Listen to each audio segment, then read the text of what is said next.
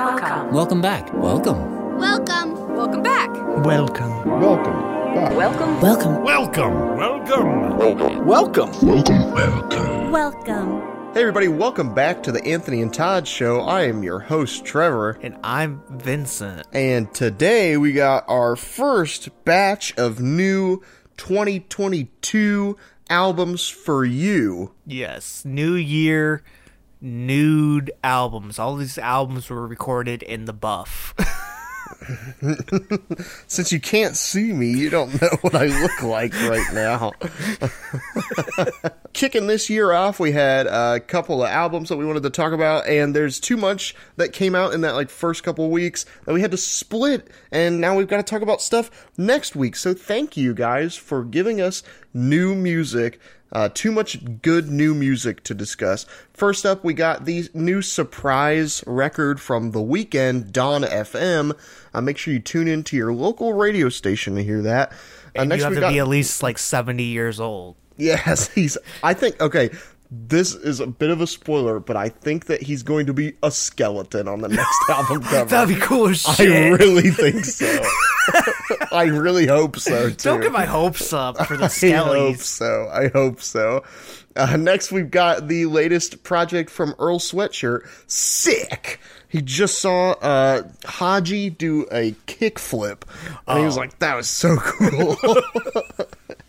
and then after that, we got the latest mixtape from FKA Twigs, another surprise album, Capri Songs. So, without further ado, here are the reviews. Go for it. The Weeknd. Dawn. FM. Ever since his smash hit 2015 record Beauty Behind the Madness, Canadian singer-songwriter Abel Tesfaye has replaced the long-standing Chris Brown as the leading voice in R&B. That statement has no backing facts, so don't ask me about it. That's just how I feel.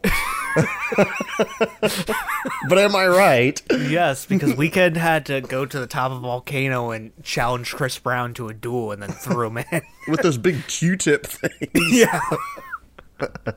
like American Ninja Warrior or no American, American what- Gladiators. Yeah. Now now Weeknd is an American gladiator. He's Canadian gladiator. what is Weeknd's American gladiator name? It's probably like big time or something. I don't know. They have stupid names. Hurt feelings. Hurt feelings. big tears. Songs like I can't feel my face. No, wait, wait, wait, wait, wait! I Okay, figured it out. I just figured it out. part. Sorry to sorry to cut you off. I figured it out. It's Jim Carrey, but Jim spelled G Y M.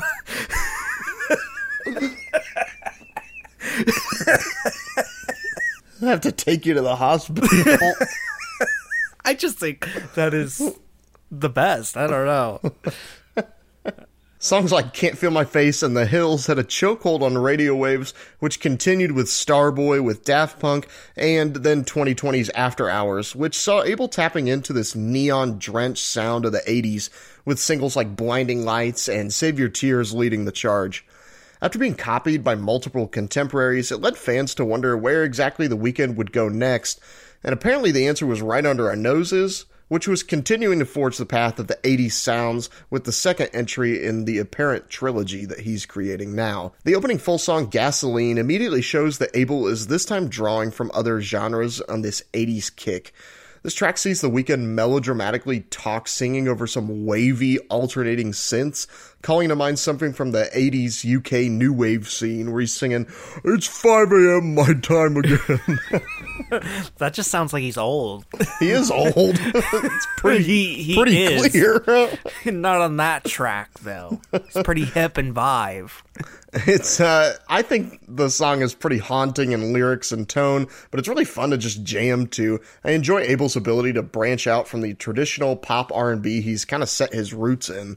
Gasoline sounds like you're constantly traveling down a tunnel. The whole track seems to get more claustrophobic as time goes on. The synths tangle you in this rotating emotional web that the Weeknd's in, distancing himself from caring to avoid getting hurt. Constantly saying it don't mean much to me, only feeling connected to a girl because she has the same vices as him, requesting that if he dies, she can just light his body on fire because in the end, everything is pointless to him. The one promotional single for this record, Take My Breath, has received a dance pop steroid treatment here. I really wasn't overly impressed by the initial single, which I originally thought was an after hours leftover, but with this new extended dance mix, the track feels fully realized. The bass is thumping, the night is young, and the car is just running through this neon city. The lyrics aren't much to write home about, but with the new mix, Abel gives the track room to swell and breathe, so they aren't really as noticeable. Later on the track, Sacrifice has that homework era Daft Punk bass line that guides you through oblivion alongside Weeknd singing out into the void. Weeknd coming to the idea of being okay with being alone because he doesn't want to give up his vices. The girl he mentions on the track wants to fix him and he absolutely wants nothing to do with it. He loves the fling but doesn't want to change anything in his life. He just wants to linger in the chaotic mess he's made. I can't give all the credit to the Weeknd himself, though, on this uh, whole project. Joining him to produce this record are pop legend Max Martin, only beaten in most number one singles by literal Beatles and Like electron- actual, actual Beatles, like yeah, Bug? like the Bugs. That's crazy. I know it's nuts. They're really good at making music. as well as electronic musician Oneohtrix Point Never. It's really easy to see their influence on the sounds of this record with Martin's pop sensibilities as well as uh, Oneohtrix' more experimental stylings. Take a look at the track Out of Time, which famously features a sample from the city pop song Midnight Strangers from Japanese singer Tomoko Aran. This is something I don't think that The Weeknd or Martin would have pulled, so I'm glad that they pulled in some fresh minds to work with. It really freshens up The Weeknd's sound. Out of Time is a key example of why the 80s synth pop sound works so well for the Weeknd. The ultra sweet synth chords reflect light off of Abel like a giant disco ball, shimmering in the darkness. The track itself is a traditional missed opportunity love song, but put in the context of following Sacrifice, you can view this as a wake up call for the Weeknd. Like he realized what he missed out on and is kind of coming to his senses of his problems before going totally petty on Here We Go Again, making fun of her new partner and saying that he's got this new famous chick. I think totally it makes sense for Tyler to be distant on this track, but you can totally tell he's phoning in his verse. He sounds bored and his verse is pretty small. This track didn't really need him, and it could have been on the cutting room floor or eventually released as a remix B side. Abel isn't the first one in the pop scene to pull a gimmick like structuring an album like a radio station broadcast, and he definitely won't be the last, but I think he does a great job of establishing mood through that device.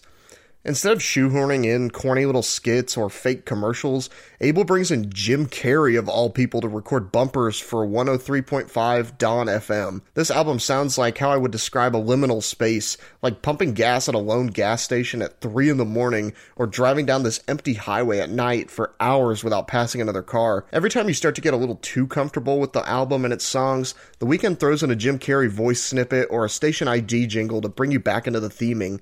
He won't let you forget this weird space you're in. The track Every Angel is Terrifying features these Stranger Things esque synths climbing around Abel's creepy vocals, and also this weird commercial for Afterlife, which might be a religion or might be the Weeknd's next album, who knows. It's a little frightening and very in your face, like a sensationalized radio ad that bursts through the mind numbing music. While more of an experiment than a song, I think it's one of the most interesting tracks and moments on here. Less Than Zero is my least favorite track on here, but I still really enjoyed it in the end. I think it's just too bright overall. While I know we're heading towards the brighter section of the afterlife on the next album, I think this track is too breathlessly carefree sounding. It would really make for a killer Lil Nas X single, and I think the reason I think that is just how forward and almost pop punk the kicks sound in the mix, and how gentle the acoustic guitar feels, making it kind of almost out of place compared to the rest of the tracks on this album. The lyrics ground the track a bit with Weeknd accepting the fact that this girl will never see him as a correct choice, he'll always be less than zero in her eyes, and he just has to linger with that idea and can never escape it. As far as features go, I think this might be the most mixed bag that The Weeknd has had on an album. That's not to say I don't like the featured artists, but I'm just not that impressed with all their performances here. Tyler on Here We Go Again, like Vincent mentioned, sounds bored, like he's really phoning it in. His verse isn't all that interesting, basically rapping about the dark side of marriage. But Lil Wayne, on the other hand, sounds all too happy to be on the track I Heard You're Married. But he also lacks substance on his verse at all. He's just spitting out corny one liners one after another. He says, I thought we were some lovebirds, canaries, word to Larry. Like, come on. so corny. I will take this enthusiastic bad performance over a pretty run of the mill boring one any day of the week, though. There are some good features on the project, though, like A Tale from Quincy sees legendary producer Quincy Jones telling about his relationship with his own parents and now how he's a parent making mistakes as well. He also talks about his relationship with his mother and then evil stepmother that caused him to push women away in his adulthood. It's an interesting short little track and interlude. Finally, there's Phantom Regret with Jim, and I thought that was really funny title at the beginning because I didn't realize that Jim Carrey, like I didn't put two and two together. So I was like, who's Jim? It's the guy from The Office. yeah. It's a closer to this album where Jim Carrey gives this spoken word verse over ambient synths and the Weeknd vocalizing in the background. Carrey's poem is surprisingly beautiful and self reflective, while also having this haunting quality of liminal space that I talked about earlier. Given Jim's background in transcendental meditation, it's fascinating to hear him speak about the voice of the soul and letting go of regret. Between this track and his work on the radio bumpers, I really appreciate his work on this album, and once again shows how great Carrey can be as a dramatic actor if given the chance. I have no idea how Weeknd got Jim Carrey for this, but it's a perfect fit. This is more of the dark, troubled, and creatively interesting Jim Carrey that pops up in Eternal Sunshine of Spotless Mind and Jim and Andy The Great Beyond. His committing of the role is absolutely necessary. If he would have had a more phoned in attitude like Tyler, it would have definitely killed the atmosphere and theme of this album. He's cold and mockingly sarcastic, being the key figure in the Weeknd's transition from purgatory to paradise. The use narratively of Jim Carrey on this album is the perfect texture to add this barren background for the Weeknd to moodily contemplate the rut he's in emotionally. His performance on the final track comes off as some divine Dr. Seuss like poet. It's the I think perfect you mean Dr. Robotnik like poet. It's the perfect push pull of emotionally empty and blissfully optimistic. These are the collaborations that I think make the whole feature culture worth it in the end because you'll get something so out of the box and captivating that it causes you to rethink the format as a whole. Overall, I think this might be Abel's most fully realized and fleshed out album yet. I feel Dawn FM has pretty comparable themes to that of After Hours.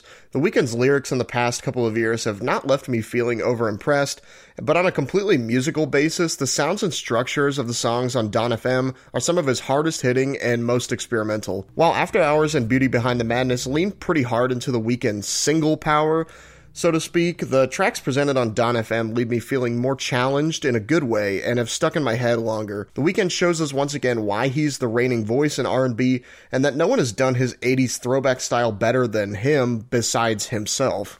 On Dawn FM, Weeknd finds a way to make his broken bad boy persona work for me more on this. He's slowly acknowledging his problems and mistakes and hopefully leading to the next album, Afterlife, where he can fix those issues. This is my favorite Weeknd project today. It's the one where I think he's shown the most definite, full creative vision, and he isn't just some moody, edgy pop star. It's a complete 180 from the disaster My Dear Melancholy was a few years ago. I'm impressed and excited for whatever's next in his career, and I'm super ecstatic to see what the end of the trilogy is. It's the skeleton. It's the skeleton. Has to be. Ouch. Earl Sweatshirt. Sick. There was a time not too long ago where I can remember people clamoring for Earl Sweatshirt's music in the same way they would for a new Frank Ocean or Childish Gambino release. I specifically remember this tweet that said, like, the Bermuda Triangle of artists that don't release music were Gambino, Earl, and Chitty Bang.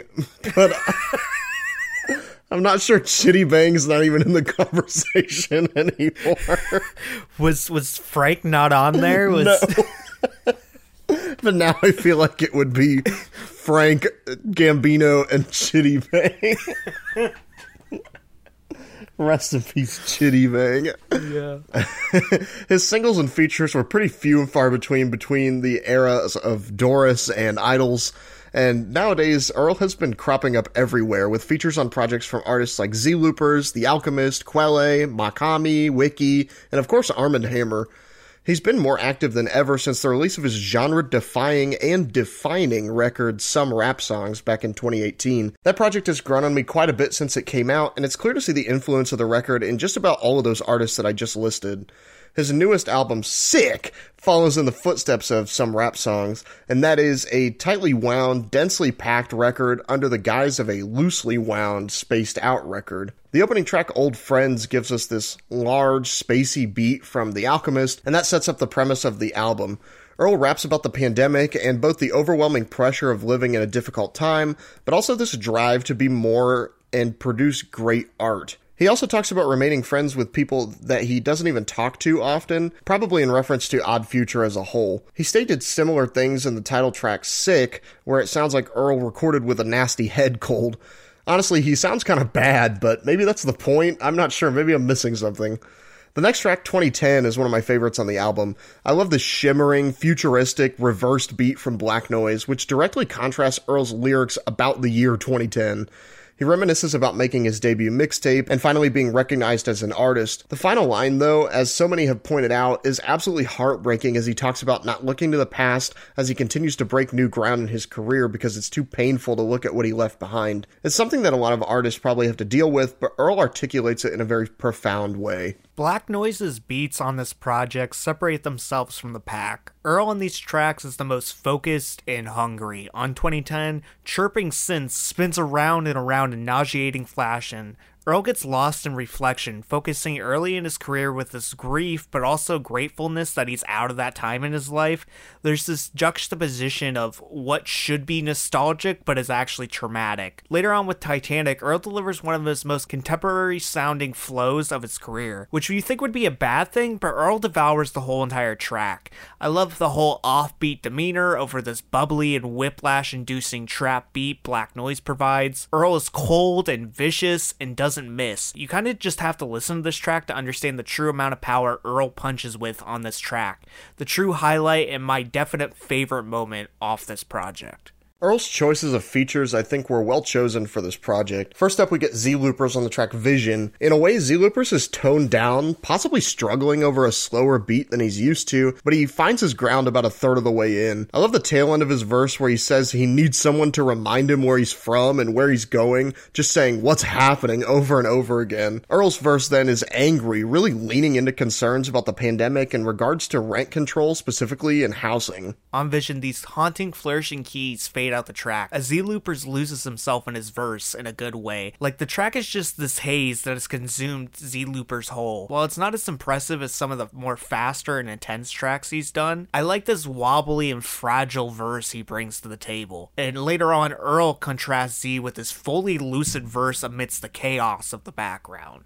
The next track, Tabula Rasa, is a killer posse cut from Earl and Elucid and Billy Woods. All three of these rappers don't miss, and I enjoy each one of their verses. Tabula Rasa, the phrase means blank slate in Latin, and I think that's pretty clearly associated with the Theravada and Rob Chambers beat. It's nostalgic and piano driven, but also drumless, putting the spotlight on the verses rather than the beat itself. Lie, and another great production moment, shows off Alchemist's excellent ear and gives Earl this super fuzzy, horn sampled beat. It almost sounds like a Van Gogh's left ear leftover, but in a good way. Earl thrives on this kind of production, as evidenced by his features on Loose Change and Nobles from This Thing of Ours last year. Tabula Rasa is insane. Lucid drops one of those verses where he feels like he's spitting jazz. Everything is loose and doesn't add up like you would expect it would. Getting cut off by the background vocal chops, constantly throwing you off balance followed by Billy Woods, who intently steals the spotlight while being the perfect buffer between Elucid and Earl. Earl, at the finale, again holds his own and maintains this composure with this rough, grimy, off putting beat,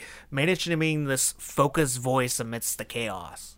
At the close of this album, Earl delivers the tracks Titanic and Fire in the Hall, two of the best moments on the project. The former sees Earl seemingly taking even more inspiration from Bruiser Brigade's latest efforts with the verses in three, each with an ad lib from his friend Na-Kel Smith. Black Noise's production is what I can only describe as wacky style, and I really enjoy hearing Earl switch up his flow a little bit. He's hard hitting, but sounds exhausted. Like the world has just beat him down so much that even though he wants to make a change, he feels like he doesn't even have the mental capacity to do so. The final track then leaves us with a moment I compare pretty favorably to Riot from some rap songs. Earl raps a short verse but leaves the instrumental to speak for itself, starting out with this cool, smooth guitar solo and finally playing us out with this piano passage. It's very down to earth and a beautiful moment, just leaving us on this note that strays so far from all the other tracks. It's like finding a flower growing through the cracks of the sidewalk and leaves me feeling both mentally drained yet somewhat hopeful. Earl perfectly balances that feeling of hopelessness that the world isn't going to get better, but the cautious optimism that things tend to work out somehow. There are tracks on this thing where Earl distances himself off, experimenting with presence and space on the track. On Sick, like Trevor mentioned, he sounds physically ill, like he's just crumbling underneath the 808s on the track. And then later on with God Laughs, it sounds like he recorded his vocals in an empty room three feet away from the mic. I like how the richness of the keys and off pitch reflections resonate a tone that allows Earl to separate himself from the audience. Neither of these tracks are important, but I like how Earl finds new ways to experiment with his own presence throughout the album. This is a good project, however, I think it's far too short. Clocking in at just 24 minutes, I feel like Earl has too many experiments and not enough solid hits to make this a fully fledged follow up to some rap songs. However, this is a much better feat of clay. His experiments seem worthwhile, and nothing seems too lost in the shuffle. While I can't commend Earl's experimenting with presence, I feel like two more tracks could have really done wonders in making people see this more as its own thing, separating it from some rap songs. Overall, I think Six greatest sins is not being some rap songs. I've seen a lot of flack for this album not being experimental enough or dense enough, comparing it often to Earl's last full length project, but as we said in our Call Me If You Get Lost review, an album doesn't have to be as good as one of the artists previous to be a good project. If an artist releases your favorite personal project, or even one that critics say is their best album ever, the subsequent release isn't going to be remembered as fondly. And I think viewing Sick and some rap song Shadow is silly and doesn't allow you to really take in the album for what it is. So much has changed since some rap songs, both in Earl's personal life and in the world, both in like the political sense and also in the music world. So it's only fair that this one will sound different. Sick is a great snapshot into Earl's world as it stands in 2022 and can only be read through that lens. No matter how you slice it, Sick is another densely packed, deliberately and meticulously planned Earl Sweatshirt project that should be treated as such, and not as some rap song's little brother.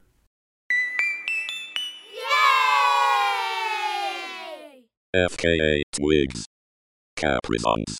This album is a 17 song concept mixtape about not being able to puncture a hole in a Capri Sun and the depression that comes from being withdrawn from that sweet, sweet nectar. Capri Song sees FKA Twigs moving away from experimental sounds and underground hits into more of a mainstream pop sound, and that's not necessarily a bad thing. I wouldn't call Twigs a sellout by any means, just different stems of inspiration. Very obviously a mixtape, the whole project isn't as cohesive as previous efforts, but she continually sticks the landing with each track. The mainstream pop sound is pretty evidenced by the first track, Ride the Dragon. It's sweet and sexy with this booming beat that allows Twigs to really soar. My favorite part, though, is the first part where Twigs is talking about making a mixtape for her lover, and then there are these garbled vocals that sound like Frankenstein taking your order in the McDonald's drive-through. It's really unintentionally funny. Did you do your impression of it like you did for me off camera? Yeah, she goes, "Hey, I made you a mixtape," and then he goes, That's Grimace. Welcome to McDonald's.